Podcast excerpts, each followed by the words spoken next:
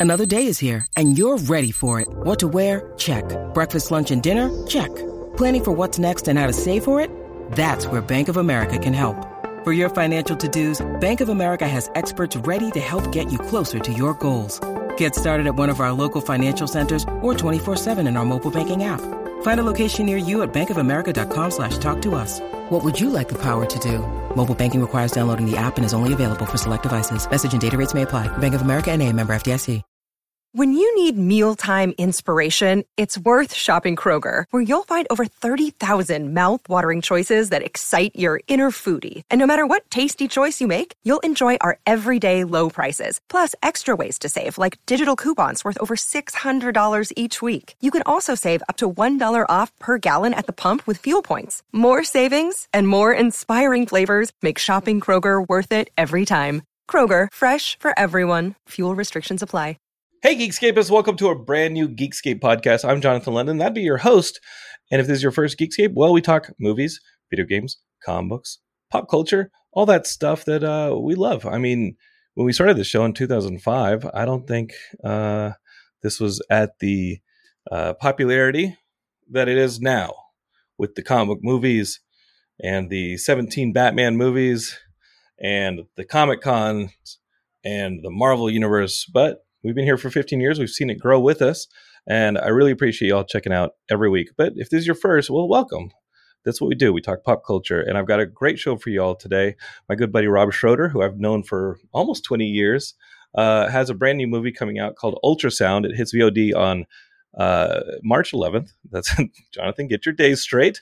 And uh, Connor uh, Stechschulte, I think I got that name right. Uh, it's based on a comic book that he put out. I call it a comic book. It's actually a series of graphic novels because it's just not the 22 page graphic novel norm. But uh, that one's called, uh, let me see, I got the graphic novel here. I did read a lot of it. And uh, it's called Generous Bosom. And the movie's not called Generous Bosom. The movie is called Ultrasound. It comes out on the 11th. And uh, we're going to talk about it, adapting the comic. I'm going to keep saying comic. I'm so sorry. The graphic novel series into film, uh, putting it together during a pandemic, finishing it during a pandemic, uh, premiering at Tribeca, and really like we're going to talk to two creatives of the visual arts here on Geekscape because it's what we do. Remember, like we're one of the top shows in film interviews here on the podcast um, landscape. And I appreciate you making us one of the uh, podcasts that you listen to every week. We got some great shows coming up. Um, I know that we're going to have that Batman review of the new Robert Pattinson Batman coming up. So you want to subscribe to the the uh, podcast and share it with your friends. Okay, we've been doing really great, best numbers we've ever done. So I really appreciate all the word of mouth. Okay, let's enough with the hemming and hawing. I think enough of y'all are listening. Let's get the show started.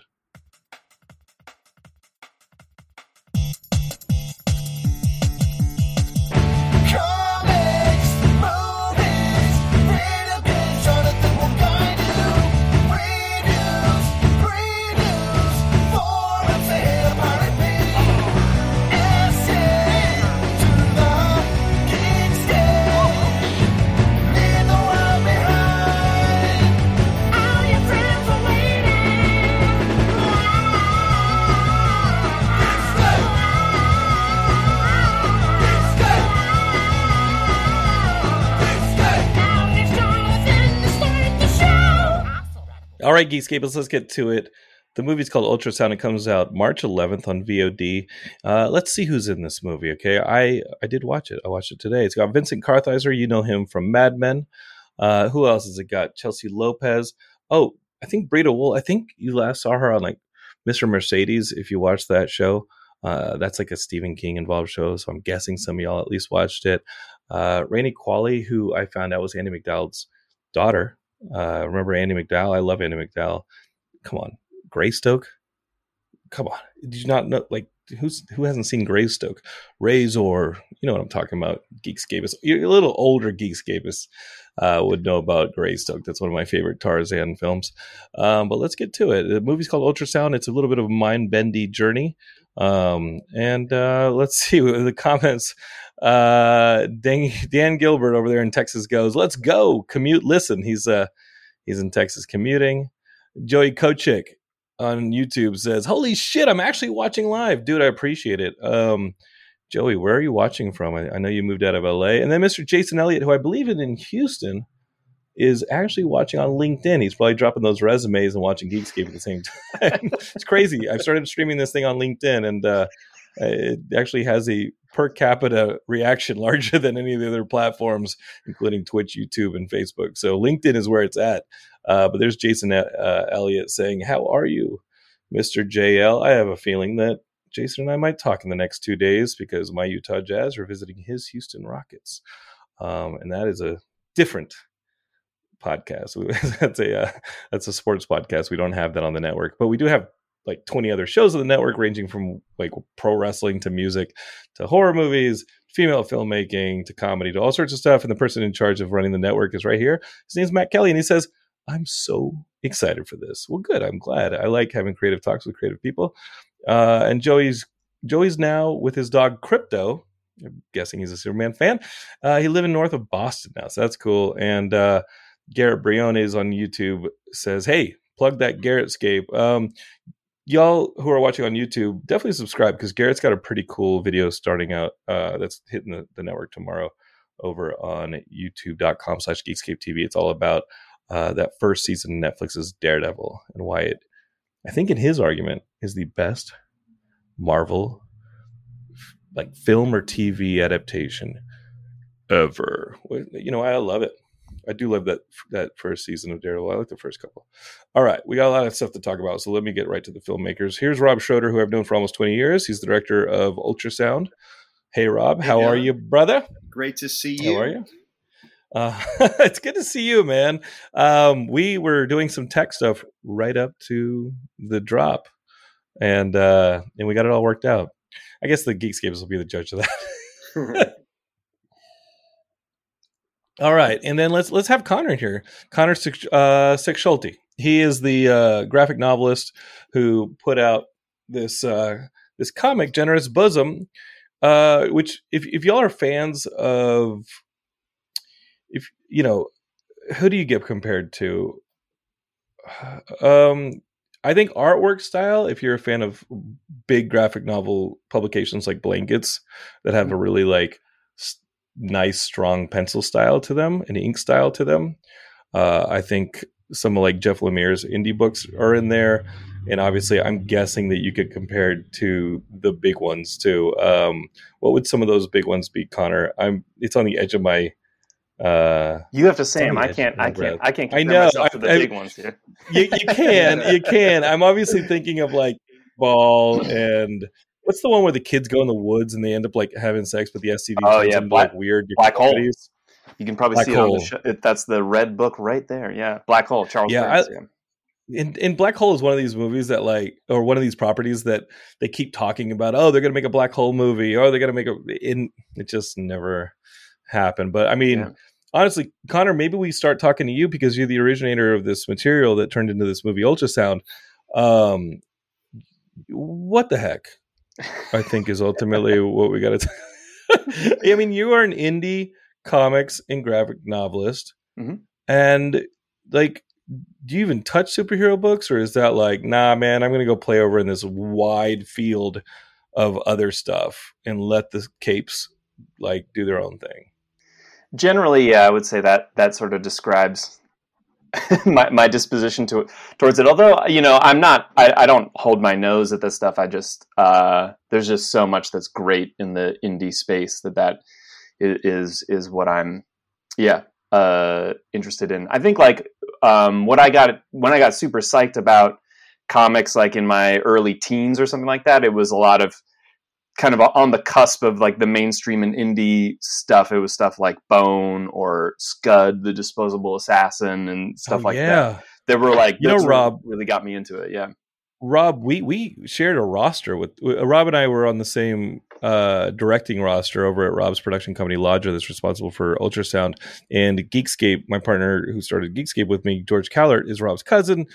George is my partner in Geekscape. Lodger, I feel always feel like is a bit of like the sister company that has the production arm, uh, responsible for, some of the videos we've made over the years, and also has helped us with films like Doc of the Dead um, that Geekscape co-produced. So whenever I think of like the work that Roger, that Rob, I put you all together, that George and Rob put do over at Lodger, uh, whenever I think of the work y'all do over there, I do, I do always think about us as like that roster. And there was a window where who's that dude Billy Proveda over in Santa Monica when we used to like collaborate with him. Do you remember that, Rob? No. Billy Proveda was that dude in Santa Monica who would help us on like with like super music video pitches and stuff like that. The British Oh, guy. Okay. You don't remember that dude? No, I remember. He was a good dude. He had he had his own roster of directors, Uh huh. and we had our roster of Yeah. directors, right? Because Yeah, like yeah. Adam Mortimer's Adam Mortimer was on the show like a year and a half ago with his film, Mhm. right? We love Adam. Ben Barnes. We love you, Ben Barnes. Um, when w- Billy Proveda's had the Scud creator as a director on his roster. Ah, Rob Schrab. Yeah, Rob Schrab, who like did all who are the guys in, in Santa Monica that do all the weird films, like short films. Um, way way to research this stuff, Jonathan. I didn't know we were going to be talking about Rob Schrab like going into. Are you talking this, about like the? Is it like the Starburns stuff? Is that what you're? the thinking? Starburns guys? All those Starburns dudes who we all know because literally they share the the booth next to us. And like all these huge cartoonists and, and comedians have come out of Starburns and, and are still over at Starburns. That all came out of like that film 101 or Oh, yeah, TV Chan- 108, 101. channel Channel channel 101. Yeah, yeah, And Rob was part of that whole group yeah, yeah. with those guys. Did you not know any of this stuff, Rob? Totally. That was like like when I I went over to Santa Monica and met with Billy, and I'd gone through the roster and Rob Schrab because I'm like you, Connor. I was like a big fan of the indie stuff like Bone, like Madman. yeah, I would love to still make a concrete film out of Paul Oh, Chadwick's Yeah, yeah. concrete. I I mean I saw I don't need to buy it, but I was in the comic store last week and I saw an enormous collection of concrete issues and I was like, eh, I should buy this. No, dude, you've you've bought these things 10 times over. like, yeah. um I think I'm like you. So yeah, I did get really excited when we were, were on the same roster as as Rob Schrab. Rob Schroeder. And that's the connection there. What else were you reading? Like where did you grow up? Uh, I grew up in central Pennsylvania, largely a little town called Lewisburg. Okay. It's uh, And yeah, yeah.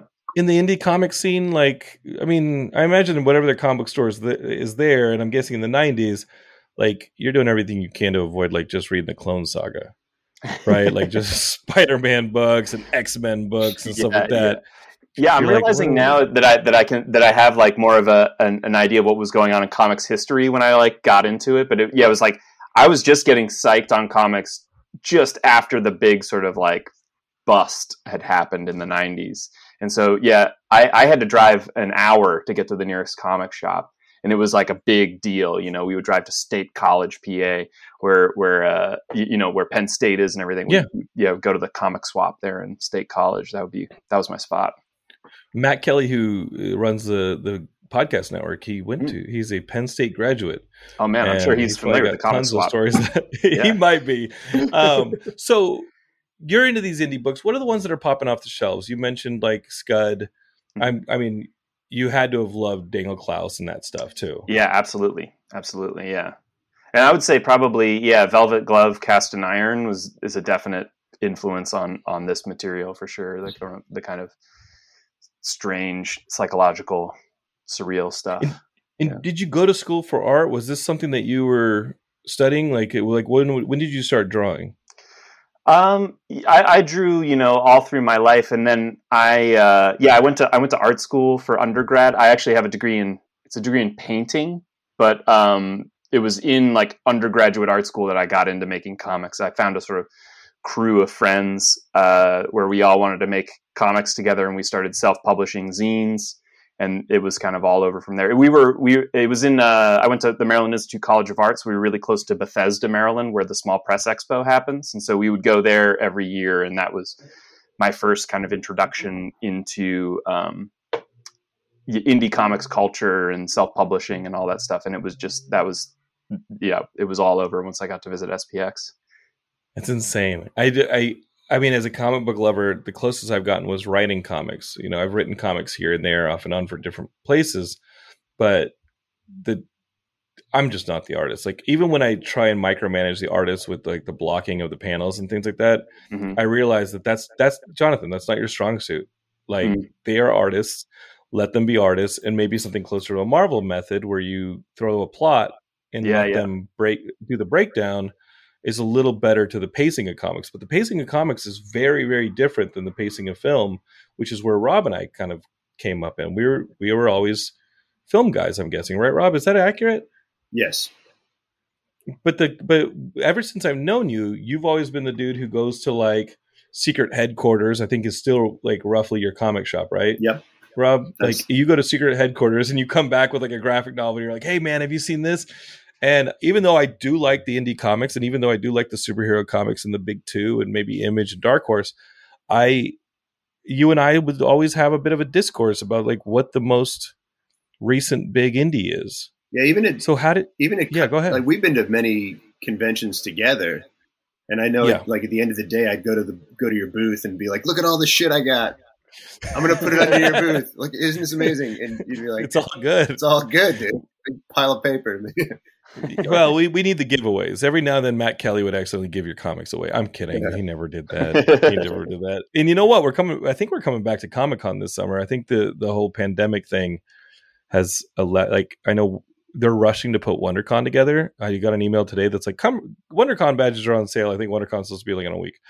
that's an exaggeration, Yeah. but but uh, I did apply for Comic Con rooms for exhibitors, so Excellent. Yeah. I think we're back this summer. Knock on wood that, we're, Yeah. that you will be able to put your indie comics back under the booth. But where did you discover this one, Generous Bosom? Like, because this didn't seem like something that hit the shelves before you started developing it that much. Did you have a prior like relationship with Connor? Were you just somebody who like on an indie scene was like, hey, there's this creator out in freaking Maryland that is doing some cool work, and I'm gonna pick up his book before it hits shelves. Like, tell me about no, discovering this dude, thing, you, Rob. you put your finger on it. I was I was at secret headquarters. Um, I want to say it was 2015, and the first book was on the shelf, published by Breakdown Press in the UK, and uh, I feel like it, it was recommended to me.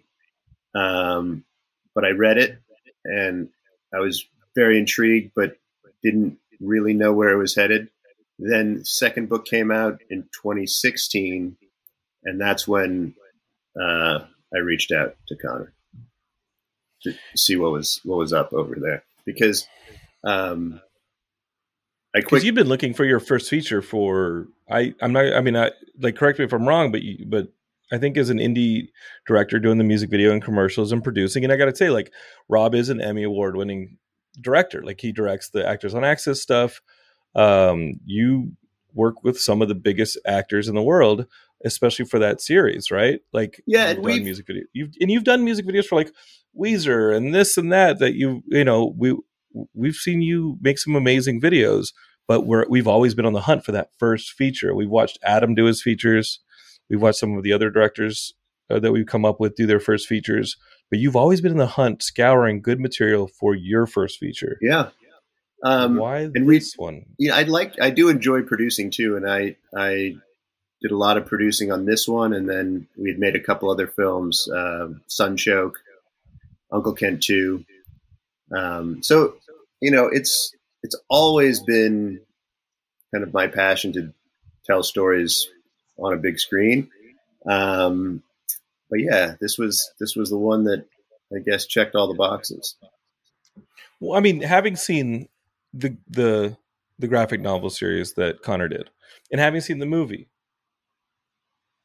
the translation between the two is that you did not take as many liberties as I see a lot of comic book adaptations take. Mm. Is that because Connor wrote the script? Is that because like how close were you in taking this material from like Connor's pages onto the screen? Um, I mean, and do you and do you agree with that assessment, Rob? Because like I'm because I, like I'm seeing pieces of dialogue that are similar. I'm seeing framing that is similar, and I'm seeing pacing and back and forths, even in the singles and things like that that are similar. Yeah, that's very interesting because I put down the books because there were two books when we we got going on the script. Oh yeah, there were two. There yeah. were three, yeah, right? And But three but when then we were filming. Yeah. Three when we were yes, filming. but there and there are sequences in three that do make it into the film, and but temporally and structurally they are in different places than they are in the graphic novel. yeah, Connor can talk more about um, that process because he wrote the screenplay after two. So books. he could cheat. It was like a cheat. Yeah, he could cheat. He cheated, Yeah, yeah. he could be like, "Oh, I know what's going to happen, so I'll just put it in the script." You could George R. R. Martin the whole motherfucker. Yeah, sort of did. Although I actually, because has George put out his the last book yet? No, Yeah, he so doesn't I- have to. He's Yeah. playing Elden Ring. He's not doing that. I got I got one up on him, but yeah, yeah, I actually did release Yeah. the last book. but yeah, Yeah. the movie the movie we had finished it, and the movie was out. Yeah, before the last book was out. what is that like? Because again, like I said, like I'm thinking about that swimming sequence that is early in the film, Mhm. but it's not until book three. Yeah, yeah. And I'm thinking about like, are those like talk to me about this, Connor? Because are those course cor- not? I don't want to say course corrections because hmm. each material, each piece is a piece by on, in of itself. If you're a fan of the graphic novel that series, that's a graphic novel series. The film is the film, right? But like, what adjustments are you making narratively, creatively, in consciously taking this material from page to screen? And did you inform book four in having written the full story and the screenplay? Definitely. Yeah, yeah. The the last two, yeah, book three and book four were both done with ba- basically a finished screenplay at that point. So I like wrote and drew the first two books, and then wrote the script, and then made the last the the, the third and fourth book kind of like from the script. So like the first bit of the screenplay was based on the comic, and then the last bit of the comic is sort of based on the screenplay. You know, sort of like a weird spiral. How do you keep track of that? It was it was tough and definitely like it was good. Rob mentioned like he put he put down the the books at a certain point because we just we just had to because there were so many different avenues and uh, little details and stuff that we had. You know, there was like the stuff we had talked about, the stuff that we talked about that was in the script, the stuff that we talked about that wasn't in the script, the stuff that's in the comic but not in the script, stuff that's in the script that's not in the comic, and it would just get like super confusing. But um, yeah, yeah, it was it was confusing. and, and and and Rob, why put down the comic? Is the next question I have for you. Why not continue? Because well, the comic is pretty economic in its structure. Like it's pretty like it. Does that make sense? Like when you look at something like Blankets, which is a pretty beautiful indie book. Like it does go into these visual flourishes, but I think there's a mathematical approach. Can I say that, Connor? There's almost like a not geometric, but arch, like, like an architectural approach to your artwork, where Yeah, there is sure.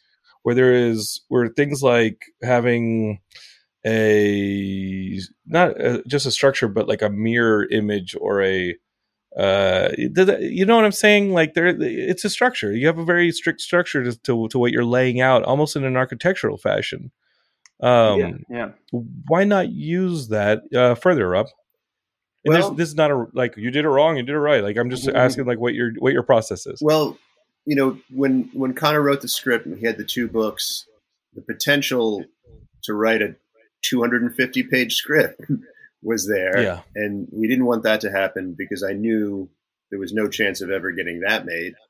Um, so immediately we, when we, you know, like from day one, we started with um, a page count. Like we got to get closer to 100 than 140, and then Right. you know started making the adjustments to make sure that the page count was something reasonable that we could shoot, you know, on an indie budget and in a sh- short number of days. So did you did you have to cut the sex scenes uh, we didn't have to.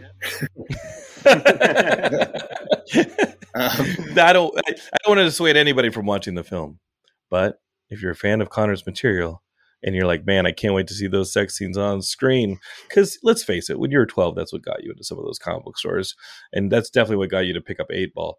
Um, you know, the sex. You know, some of those scenes are not in the finished film. Did you film some of those scenes? Were were there scenes that, like, when it got to editing?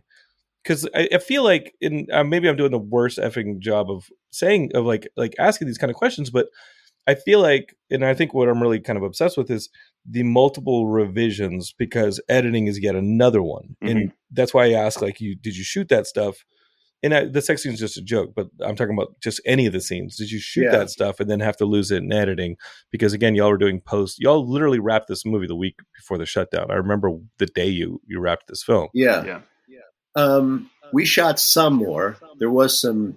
There was there was more sex scene, um, but it wasn't as graphic as what's in the book. and, uh, and then there was some other really funny stuff. Um, some that we shot, some that we didn't. Um, that kind of kept us on track. But we didn't we didn't shoot a ton of stuff that didn't make it in. We we shot the whole film in 19 days.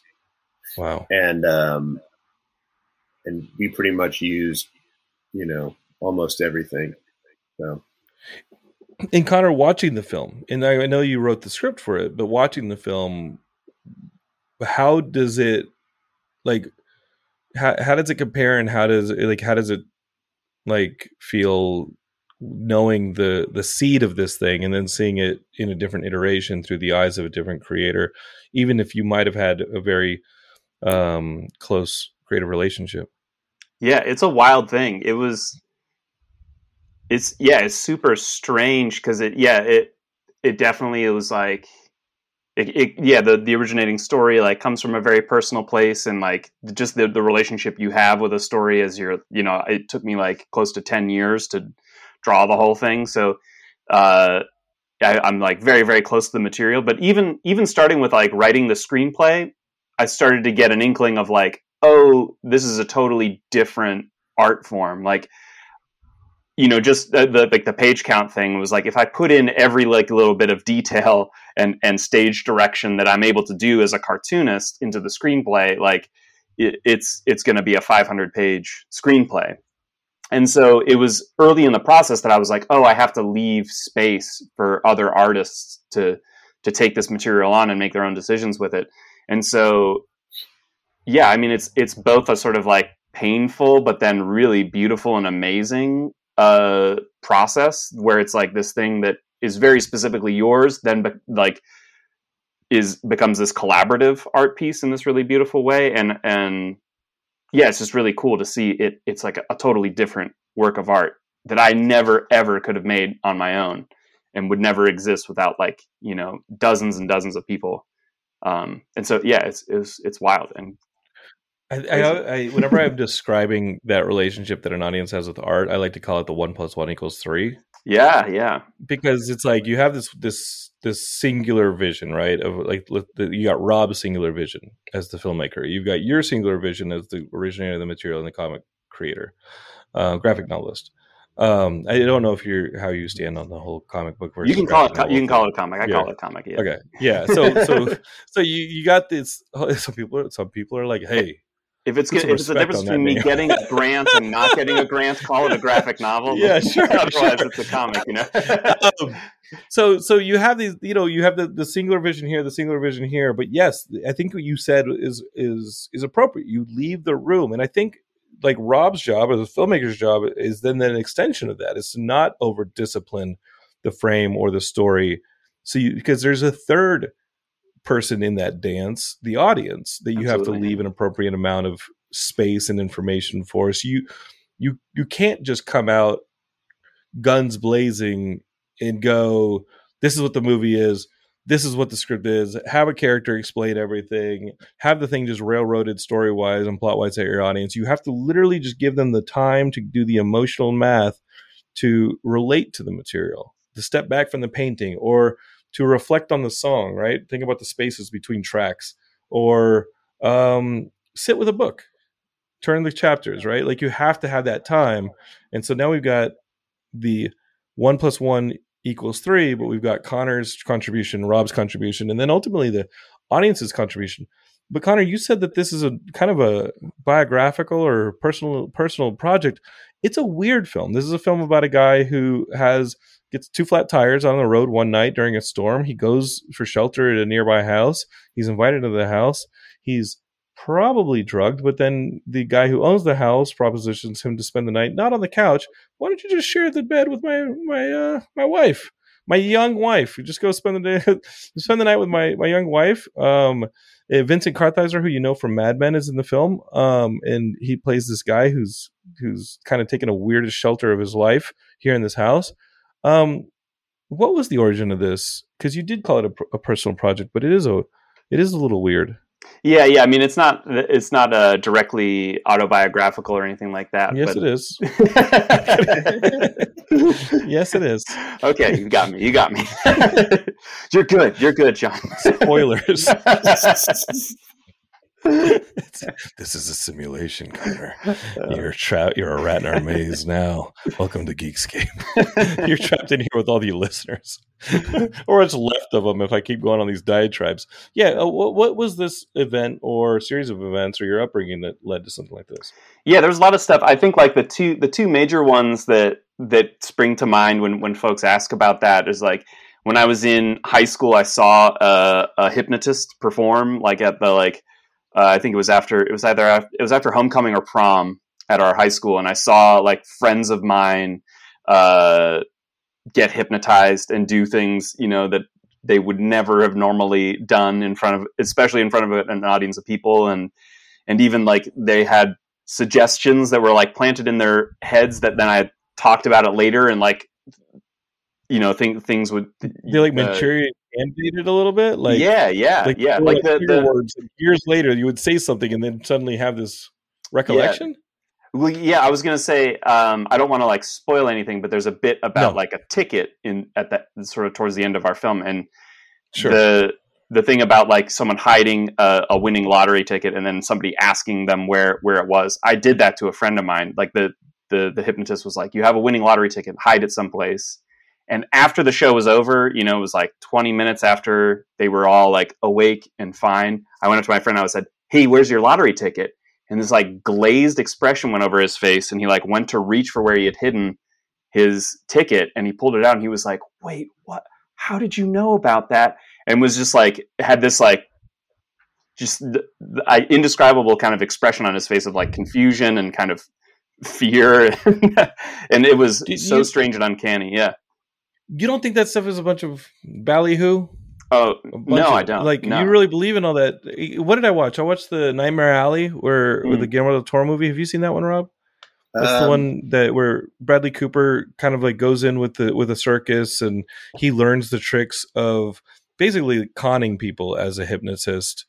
And then it flash forwards a couple years and um, he and Rooney Mara are now in New York and they're doing the hypnotist thing and um, and they get wrapped up like being con like he's he's a con artist right like he's using mm-hmm. tricks to to act like he's a hypnotist not a hypnotist but a, a clairvoyant he's mm-hmm. he's using like like like personal takes and tricks um that he learned from David Strathairn back in the circus to like like basically scam people and he's in the scam is he's going to get his comeuppance. And you sense that the whole time you're watching the movie. You're like, someone's going to figure out that this guy's a fake, and he's going to find himself in a very uncomfortable situation because it's Guillermo del Toro, and and characters don't have pleasant experiences in his movies. Yeah, yeah. um, but but but that Bradley Cooper character is a con artist. Like when you watch this stuff, like this whole almost like second reality or like third, third eye thing, like you you believe that the hypno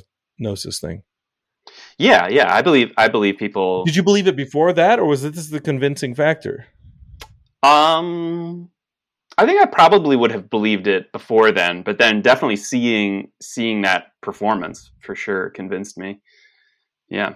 And did you seek this material out afterwards, or you're like, "Holy crap, this is real"? Let me. Did you become like an aficionado of this stuff? Did you seek out more instances where you could challenge this newfound belief in the the like I don't even know what to call it. Like the what would you call this? Like the surreality. I don't know what you'd call this. You know, but this ability for people to hypnotize people. Did you do want to go under hypnosis yourself?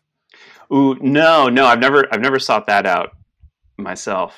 That's why he's a comic book creator. He's like, the story is my like. Listen, Rob, you can go off and make your little four color funny all you want, but this story is mine. I'm going to control it. And hell no, you're never going to hypnotize yeah. me. I got, I got my feet. I got to have my feet on the ground every sure. moment of the day. Or is that? Are you like that, Conor? Are you a bit like uh, th- this is how it's got to be? Not not in a bad way, but just hmm. in a in a confident way like in terms of the uh are you talking like creatively in terms of the personally storytelling style like is that is that do you find yourself um and I, and I and I'm talking about myself as well. Like I don't drink alcohol. Da, da, da. Like, do you find yourself wanting like uh, an amount of control over any given situation, or in your storytelling, or in your collaborations with others? Somewhat, although I would say, like, probably among my cartoonist friends, I'm probably, uh, I, I think that I'm probably a more collaborative uh, person than than some folks that I'm, you know, friends with and I know. But Sure. I don't know. Maybe Yeah. that's a, that might be a better question for Rob because I don't know how. Uh, Yeah, Rob, did Conor was Conor a pain in the ass? yeah, it was- No, you know, I think pretty pretty early on we both realized that you know we were we were along for a ride. Mhm. So you know, we certainly both of us certainly exhibited as much you know control as we could. But when you're making you know a low budget movie too, you're also sort of at the mercy of the locations that you can find and afford, or you know the mm-hmm. number of days you have, so you can't do the complicated shot that you thought was the most important thing in the world. Mm-hmm. So Did that affect Conor's script? Were there times when you would go back and be like, "Hey, Conor, like I know this is a big part of the story," or, or uh, I mean, no There big were a part of the story. The couple. story's complete. there were a mm-hmm. couple little ones. There was a scene, like Conor wrote some really small but important scenes, and some of them, you know, would take place like a thirty second scene at a, a grocery store, and there was a baby, for example. It's like we can get a grocery That's store book, with a baby and a bunch of extras, but something else has to go. So it's a company move. Yeah, so one yeah, it's a company move. So even though it's a quick thing, it's half a day. We don't have Yeah. you know half a day for thirty seconds is better be really really important. Um, so you know there's a lot of that. I feel like you know with our music videos that we've done together over the years, and you know with this, it's it's about priorities. So there's always like, what's the most important thing for Yeah, this yeah. day, and you know you just have to make constant sacrifices. So, um, and for you, Rob, like what connected you to the material? Because, like, I mean, I talked to Conor, and Conor said that this experience with the psychic started him down the road to this. Because, I, I, I mean, watching watching this the Vincent Kartheiser character, the one he Vincent plays, um, start to find himself throughout the as the film goes on, like not being in control of the situation and finding himself in a spiraling series of events. Um, I'm super psychoanalyzing Conor at that point, and I'm like, oh, this dude. Whew, red flags, control freak. No, I'm kidding. I'm but but but but Well- if that if, if that's what it was, I mean, just this, I, I can see how it spurs your creativity. And all I'm being silly, but but in all honesty, I can see how that's that kind of event would spur a creator's what if. Like whoa what if? What if? Oh oh and then this happens and there's the domino effect that leads me through a story that's going to take me years to do. Like it takes you time to make these graphic novels. Um, for you what was the thing that connected? I know that I, I know that we're all always hunting for material. For you what was the one that was like this is it. I'm going to send the email. I'm going to make the phone call. I mean, I, I certainly can't take credit for this sentiment, but nobody's going to toast you.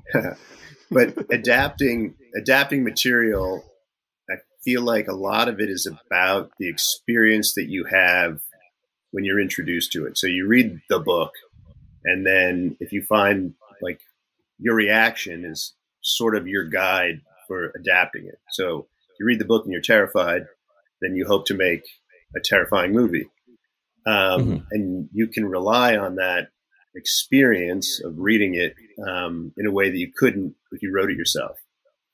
So that was it. Like the confusion at the beginning, you know, it was it wasn't the whole story. So when I had read the first book and then the second book, I was intrigued and I had this, you know, unsettled feeling of shifting reality and you know the story is nested and there's a lot going on so that i found very exciting um, and then there was the practical the practicality of it that you know i sensed um, that this might be doable you know like i might be Mm. able to get this thing made you know we don't have too many grocery stores with babies and a bunch of shoppers it's it's stuff that you know we could probably put together Yeah, and it, it- there's I, I imagine, and let me see if I can find um, some of the artwork here. For those of y'all watching the stream on YouTube or Facebook or, or Twitch, um, let me see if I can find some of the artwork I've got here of the graphic novel. Um, here's Generous Bosom for y'all, and just looking at the artwork, and I know I'm streaming through it pretty quick here on the screen. Um, some of this stuff is just people talking in locations. You know, you have and you do have a lot of the shots. Like Conor, is filmmaking something that you had interest in, or is this language that you picked up as a comic artist? Because we're we're looking at a traditional over shoulder, you know, doubles coverage kind of stuff. And if I'm reading this in the comic shop, I, I think I'm thinking what Rob's thinking. I'm like, this guy has a, a film eye. This is paced like a film. And at the end of the day, people talking, I can afford that. um, this might be the one that I make into a film. Uh, was that were you cognizant of that kind of stuff as you were making it, or was it always just going to be a series of comics? Yeah, I think I think that it's hard it's hard to like fully fully go all the way back to, to, to what I thought. I mean, I I I've always had an interest in film for sure, and and I feel like always, you know, when I'm working on comics, I feel like they're they're in conversation with with films and and movies I see like inform the way I make visual and storytelling decisions 100%. But I think that yeah, my ambition at the start of this book was that it would be a comic book, you know, and and I that it would be like a big long uh sprawling comic book, but a comic book. Sure. Yeah. And who are some of the creators working now that you still like aspire to or get influenced by? Mm, there's a ton. Um, man like if somebody's listening right now and, and they're mm-hmm. like hey you know what it's comic book wednesday in a day let me you know let me go pick up that one that conor suggested what would something like that be if they really wanted to step away from the capes mm. yeah well i mean um what yeah the the people that have had the hugest in, influence on me have been like the the peers that i came up with at uh, at the Maryland Institute College of Art, and and a lot of them are still making comics. Like my friend Lane Milburn, just put out an amazing sci-fi uh, graphic novel with Fantagraphics this past year called Lure that is mm-hmm. amazing and i think and i think would would appeal to folks that are that are into more like sort of traditional comics because it's beautifully drawn it's in full color um, and and it's really informed by like sci-fi literature um, uh, yeah, I mean, my friends, like, yeah, I'm just think, I'm thinking of like a lot of my my friends and peers, but but I think that that yeah, I don't know, I I'm biased. You can think, shout out your peers because yeah, I mean, Fan- I Fantagraphics is not a small publishing company no, in no. indie space. Like, yeah, Fantagraphics also has a booth at Comic Con. We should have your friend at the Geekscape booth this summer Heck if yeah. he's in San Diego. We should have him signing at the booth, Heck telling people about Lure. I mean, the reason I think I started this show way back when was because we're not at this crazy like place that we are now as geeks where this stuff is so accessible and everybody knows about the Z-list Marvel characters. I don't I don't think most of us had the like this level of collaboration or access 15 years ago when this started. You know, now I think people uh, for instance, hmm. if you wanted fantasy 15 years ago, you had Lord of the Rings and Harry Potter. Now there's you have like people talking about Wheel of Time and stuff that like we I hadn't even thought about that stuff since high school, mm-hmm. right? Middle school. And now there's like Dragonlance. Now there's tabletop. So if you're talking about fantasy, you're not just talking about Lord of the Rings anymore. You're talking about tabletop. You're talking about Elden Ring and Dark Souls. When you talk about just video games, you're just you're you're dicing up the the, the pie even further. There have been so many niches here mm. that like how do you find some of this stuff? I think this is absolutely the place where I would want you to well, recommend stuff to the listeners. Conor Conor has a Fantagraphics book uh, coming out soon too. Good, because yeah, yeah. his ass is going to sign at our booth too this summer. Heck yeah! Put a stamp yeah. on that one. Yeah, we're collect we're collecting the all of the Generous Bosom books under the name Ultrasound. It's going to come out with Fantagraphics. Uh, should be May. We're thinking, but yeah. Now a spectacular, big spectacle Hollywood film that's going to be up there in the big top, right? You're going to have that yeah. by Rob Schroeder. Yeah, you gonna write the you gonna write the forward to that, Rob? No, no.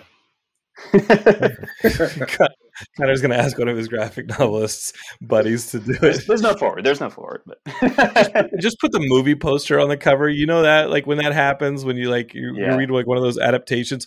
You know what I saw?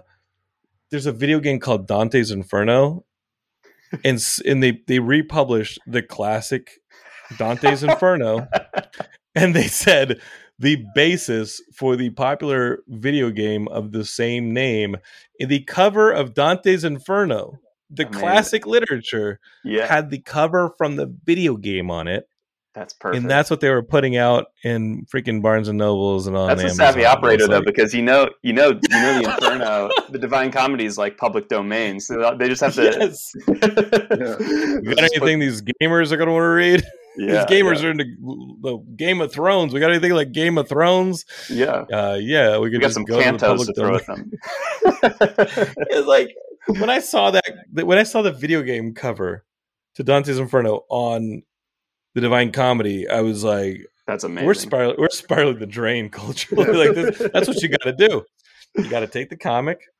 You've already changed the name. You got to take it and put put Vincent Kartheiser's picture like right there on the front. Come on. Con- Conor, see. Come on. Conor did make a, a new cover that's really nice. yeah, I did. Does it have the stars of the film in it? Uh, it does not. I actually have the I have the original Man. artwork right here. I can show it. I can show it to you. Do you want to toil and as a come on, man, sell out? Conor. This is this is roughly what the what the cover for the Let me see. the book. Oh, that's pretty cool. Yeah. That is pretty cool.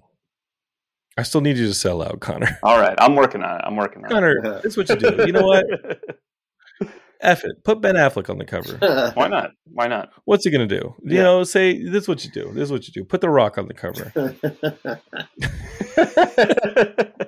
Let's see how some many books. issues. Let's see. Here's what you do. Sell. You want to sell some books? This is what you do. Put Harry Potter on the cover, fighting the Rock. This is what you do. And and Rob, you mm. just you know, don't worry. When they discover the book, they're gonna find the movie. All right, they're gonna be like, Yeah. wow, this looks this looks pretty tight, but I don't want to read. I'm gonna go do love the over rock. here to the VOD, and I'm gonna go look for this Harry Potter versus the Rock movie, yeah. and I'm gonna watch that.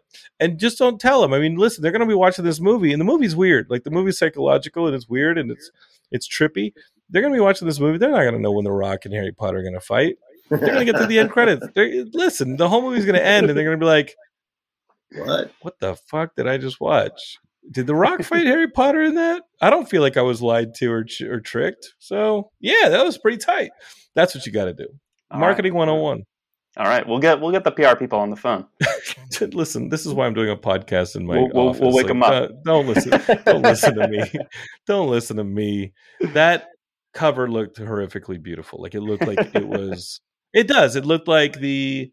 It looked like what I felt when I watched the movie. It looked like somebody whose identity was put into question, and there was a multifaceted sort of. Yeah, does that make sense? Like there was, Yeah, it yeah. was a it, that that piece of art looked great, looked amazing.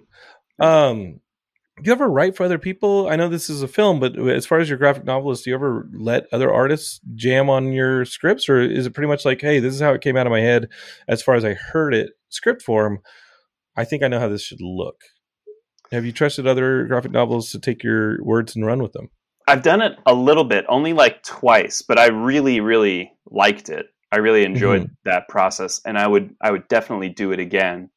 Um, but yeah, it's just sort of like a practical thing. It's like the the folks that I know who I want to like draw the stuff I know are busy with their their own projects, and I don't have money on hand to like pay them to Sure. to draw stuff. So it's a lot more practical to just draw my own my own material. No, and Yeah. in Geekscape, it's like even if you're working for DC and Marvel, you're not making money in comics. Like, like money in comics is really, really tough to do. Like, you got to really do some tough. Robert Kirkman level, uh, you know, adaptation of TV stuff hmm to, and then you got to have like a fleet of other writers making properties for your for your publishing company. So, um, don't think that like, oh, this person works in comics and got turned into a movie. Don't think that that is, um, you know, let's bring on the big bucks. Like that is a grind, and you really got to love it. And Conor, like yeah. you love it. Do you, you loved writing the comics. What about screenwriting? Is this something that like the next words that, that you put on paper? Does it have to turn into a comic, or are you going to continue to kind of work on screenplays? Was this the first screenplay that you wrote? This was the first screenplay that I wrote. Yeah, um, Rob, why did you trust him with the screenplay? Yeah, for real. I'm Um, kidding. he would he wouldn't have given he wouldn't have given it to me otherwise. That's Um. Is that is that true, Conor? No. When, when y'all were, I mean, first off, like you, what'd you do? Send an email to Conor and be like, I like a emailed, email. I and like, hey, him, um, and then he didn't write back. And then uh, I think I emailed him again, and just you know followed up, said, "Hey, hey, what's up?" And then uh, we started talking about it, and and I think right out of from the very beginning, um, one, I was very impressed that Conor understood the rest of the story. So it wasn't just the two books. He could explain to me all four uh, books where the story was headed, and um, he's just said he really wanted to to write the screenplay or take a crack at it. Um, so, but there was no chance, Rob. Like, because I, th- I mean, he did a good job with the screenplay, but was there ever, as you're waiting for those pages to come in, were you like, what if it, what if this isn't a, a storyteller that can transfer to this medium? Because, because like I said, like the pacing's different. There's a lot of different discipline that you got to put into I think there's a lot of trust you put into a script where it's like, no, no, you got to peel back and only let it be a blueprint, that kind of stuff, and leave leave space. I mean, was there any chance that you were going to have to just find just like some way to course correct? If I mean, if it Conor's probably you know could have died on the vine, Hmm. um, but also you know there was the business side of optioning material and making things, and you never know what's going to happen. So you know we did everything above board with you know a proper option and contract and agreement and all that stuff. So you know we both knew that you know what if Robert Kirkman buys this or wants to make this into a TV series and I'm not directing and you're not writing and you know, that could have happened. So I think we were prepared for anything, but the hope was that the screenplay would be good and we'd make an indie movie. So And were you ever finding places in your as your first screenwriting gig, um, Conor? Were you ever finding places where maybe you knew the story and how it would be told with your pen or with your pencils, but when you got to the empty space, where there are, there are no visuals on the screenplay page, Mhm. did you did you ever feel like, oh shit, I just jumped out of a plane without a parachute? I don't know how to steer this towards what I'm what I'm the story that I know, eh, but it's veering into another place for film. And how do I m- maybe course correct, get it back there, or how do I like? Where did you pull your confidence from in kind of land, sticking the landing on this? Yeah, I think there were definitely times, yeah, especially when I left kind of like adapting from the pages I'd drawn and, and already written and had secure um, and, and went into like the territory where I hadn't drawn anything yet. It's like Um, a new organism now. yeah, and it is, and it's and it's sort of like the section of the story that that required a lot of like attention to detail, kind of the latter portion where we're having to do do stuff like track like who's holding a given like ID card or like Mhm. where's where's this like note that someone got handed and things like that. Um, But you don't have the luxury like Rob did of leaving the pages behind. Like Rob Mhm. had the luxury of being like, okay, like my responsibility is Right, the film. right. I'm just going to do the film. You have the responsibility of both delivering and finishing the graphic novel series and finishing this movie. So you do have to have a two plates spinning at the same time, yeah, keeping sure. them keeping them kind of like thematically similar but organically like like the material has to be kind of different at the same time. Yeah. Does that make sense? Yeah, yeah, yeah. And this maybe goes back to I feel like I didn't fully answer a question you asked like a long time ago about like Probably it's probably a crap question. Don't worry about it. no, it was good. It was good uh, about like adapting stuff and like the the like the swimming pool scene appearing Sure. sooner and stuff. Yeah, it was it was actually really fun for me to be able to like work on this material that I I'd been working on for a couple of years at that point and be like, oh, everything's wide open again. Everything is in play again. Because I've been like serially publishing the the comics and so it was like okay well that's set in stone because i've already published that. People have read it. I can't go back and like change change those events. Like that's that's locked in. I have to like the only thing that's like formable is what's the future in the story but all of a sudden with the screenplay like everything was in play. So that was actually really fun and liberating and i could go back and like if i decided to zig you know in the third act i could go back to the first act and you know lay the track for that or whatever hmm Yeah, you could plant the seed to a tree that you actually thought you wanted to, that you actually needed to grow sooner. yeah yeah I think I think that that is what people like Robert Kirkman have done, hmm or uh, in, I, in The Walking Dead. I think that that's definitely something we've all witnessed George R. R. Martin do hmm in the adaptation of Game of Thrones. There's like we all watched him kind of course correct things in the stories as it made itself to screen. yeah, yeah. um, And then when they ran out of the running room of the books, I feel like I don't want to say, you know, I feel like we all kind of felt when they ran out of running room that had been established in the novels. yeah yeah Um, you know, we all kind of felt the um uh, the foundation kind of wasn't there in the later Game of Thrones series for where these relationships were going. hey, George, yeah, did you have any notebooks or anything? well, this was how are we supposed to end this thing? And I mean, we'll see what they do with the Game of Thrones prequels and this and that. There are some people who enjoyed the, the Game of Thrones series and how it ended and stuff. And like, I think the same thing goes with like Lost. I think that um, the idea with Lost, uh, and we've seen those creators go on to do some amazing stuff. Um, and they're it's crazy. Like people are starting to watch Lost for the first time because they were born in the early thousands, and Lost was it's insane. I'm seeing that a lot on Twitter and places like that where people are like, "Oh, I started watching Lost, the show from when I was a child." Yeah, and I'm like, "Oh, cool. I'm going to walk into traffic," um, and they're and they're discovering it for the first time, and they don't really know that it's going to end the way we all know that it ended. And when you listen to the creators talk, they were like, "Hey, we just wanted to do three seasons, and we knew how mm-hmm. that those three seasons looked." But ABC was like, we got a hit on our hands. We're chaining you to this desk, and you ain't ending us at three seasons. And and I feel like that was the binge show before binge shows. Yeah, yeah. Because clearly, like, it gave birth to Hulu in that Apple, or I'm sorry, ABC and in iTunes when you were able to to like put this show out that everybody was talking about at the water cooler, they could just go to iTunes and get it. Mm-hmm. And Fox and CBS just kind of like watch that happen and be like, oh my God, iTunes is making so much money and it's exclusive with ABC because of Lost. So they formed Hulu. It's kind of crazy that Hulu is now part of AB, you know, Disney ABC. But that being said, now that things can be the form they're supposed to be, mm-hmm. I feel like Lost Today would be a much different show. I think Lost Today would be that three season show mm-hmm. with a sequel and a prequel down the line as we're seeing now. Mm-hmm. You had to do both at the same time. Course correct at two vehicles as you're driving two vehicles. This guy over here, he could be like, well, eh, forget the fun, forget the funny books. well, not only did we forget the funny books, uh, there was a there was a moment when you know when I handed you know all this footage over to uh, Brock Bodell, our editor, and I gave him the script and was like, "Here it is. This is you know this is what we got." And he had read the script before we shot. Sure, but I feel like he tossed it out the window too.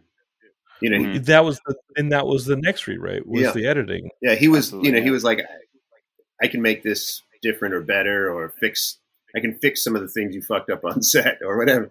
You know. I, I, mean, were there things that you came to him and said, "Hey, listen, like we had a rough day that day, and I don't know if we got everything, but I need this to really work into the next sequence. I, I need think, to, I need to marry these, I need to marry these sequences, but that first sequence, I think I there were some sequences, and you know, John, you've seen the movie, so you know, mm-hmm. you know what I'm talking about. But there are some sequences where you know there's going to be intercutting, and you're going to cut from a flashback to modern day to but you're also hearing the score at that to time, an hallucination right? like to like you so, have your audio but you're also listening to your audio and you're you're thinking about thematic like glue that you can put in there where you're like okay well like if this audio comes back people are going to relate these disparate scenes because they hear that clicking ticking sound again or they hear yeah that, so that right? was some of that was in the script but when you get into editing then that's when it really shines where you you know you can find the rhythms and and there's no reason to write that way. You know, we know yeah. that we're going to be going back and forth, but then once you know you start figuring out how it all comes together, you're rewriting. You know, in the edit, I guess. Did you ever read the script to Nightcrawler that they did? Do you remember Nightcrawler, the movie with Jake Gyllenhaal? Oh, I loved it. Yeah. yeah. Have you read that script? No. I, I it has love- no scene. It has it has zero scene headings. Oh wow! It's like you're just reading a montage sequence, and it's like we're on Mulholland, dip down to the valley, smash through some some street lights. Green turns red as his car zips through, takes a right onto Ventura, pulls up in front of a 7-Eleven. Door to the 7-Eleven swings open. Meanwhile, across town, so and so steps into their office, and you're sitting there going, "This is just a list of high energy shots. This isn't sure. even." He, cool. Like he he's not like Tony Gilroy is not stopping to give you scene headings. But he also wrote and directed. If, right, and it feels like editing yeah. when you're watching it. It feels like it feels like that energy. I I think if you all Google, if you're listening to this in Google, the Nightcrawler screenplay, yeah, I think you'll see what I'm awesome. talking about. It it's just pure energy, and I yeah. and I love it. And then you've got. I remember reading the Rushmore screenplay when that was going around, and I was interning, and people were like, "Oh, this movie uh, Rushmore is the next," or maybe it was it was Royal Tenenbaums. It was like, "Oh, this is the one, the next one that Wes Anderson's going to do," and like it felt like every couple pages you just have one of Wes Anderson's like hand drawings Uh, and like stuff, or maybe like halfway down the page to be a hand drawing. I think those I think those rules are all legitimate rules. I, I a friend of mine asked me the other day. He texted me and said, "Do you think a flash forward's a cop out?" Uh, supposedly he had a script where he couldn't tell like the character wasn't like you weren't investing in the character early. He wanted to show how the stakes play he wanted to raise the stakes without changing the story. So the story had to like go forward temporarily or temporally temporally they had to move forward but he wanted to raise stakes with the sequence Hmm. by flashing forward and he said do you think that's a cop out and i just responded i said i don't think anything's a cop out i hate those rules i hate Yeah. those Yeah. rules where it's like you got to do this this by the first five pages i hate the rules where it's like you got to do this i think that's a It's like- great way to make your movie look like every other every other person's movie Yeah, it's like what are the movies that like abide by all those rules? They're like the ones that you don't remember. yeah I, all you, I think yeah well I, I, the ones who that abide i think there's one i think there's a couple story places in town that do Mhm. those rules so well you Mhm. fall for them every time and i'm Mhm. and i'm very much talking about disney animation i'm very much Mhm. talking about the i'm talking about the Pixar and animation stuff, in, so, yeah. in sony animation like if you watch Encanto, you watch the Pixar, if you even watch the live action Jungle Book that, that Jon Favreau did, Mm. you could basically just like to the minute, to Mm. the page, feel Save the Cat or one Mhm. of those screenplay books that says, okay, by like the midpoint, you have to have this happen. By the inner, by the time you want to break into the third act, you got to have this happen. Like to the page, those those page those screenplay books, you know, key that stuff in yeah. um th- i think if you're going to do that if you're going to be the hollywood screenplay writer you i think that's all good i Mhm. think it's a gr- great way to do it but you have to do it so well that you aren't speaking in someone else's language Yeah, yeah. down to the dialect the other thing is you know be the president of the united states of america as a band and don't have all the strings on your guitar Yeah, yeah. you remember those guys Yeah, yeah. Like a three string bass or like a weird ass guitar, and all, they were just making sounds to make sounds. And I think that is the Tony Gilroy approach on side on Nightcrawler. It's like, you know what? Fuck scene headings. I don't have time for scene headings because my movie's not going to stop. Hmm. Feel it in, in the film. I recommend you finding that because because Yeah. then what you're telling me Rob is getting into the edit. That's the last revision. That's the last rewrite.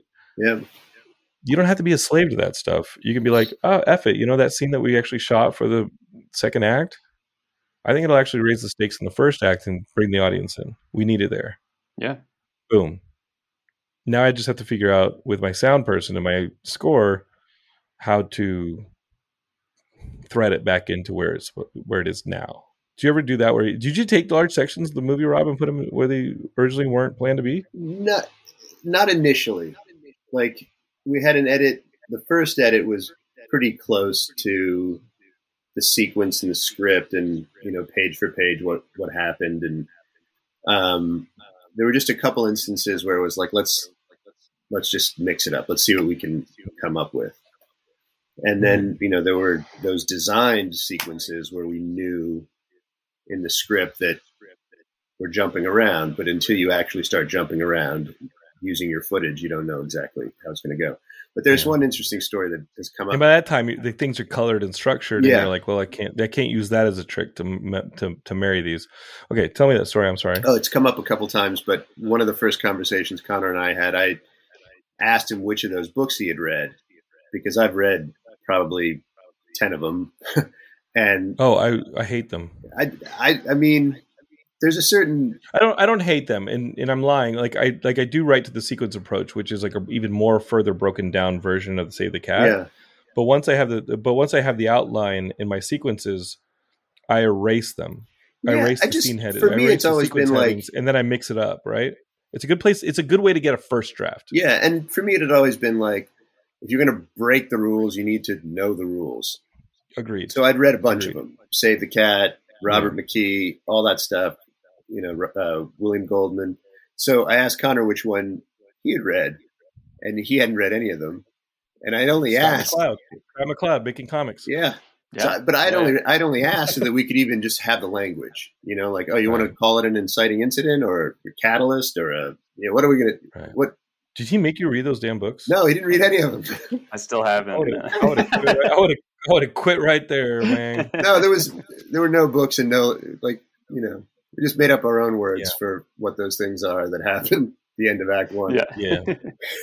I think you do that regardless with your collaborators. You end up making words for stuff, just period. You're like, I, you know, throw throw another one of those things on there. Da, da, da, da, da. Um, all right, folks. The movie is called Ultrasound. It's going to hit that VOD on March 11th. Okay, so you'll already have seen the Batman. You'll probably have already seen the Batman like three times. Okay, like how It's a much? week later. We're not even. How much? even. Like how much romanticizing of nihilism do you actually want in your lives? Okay, like do you really need this?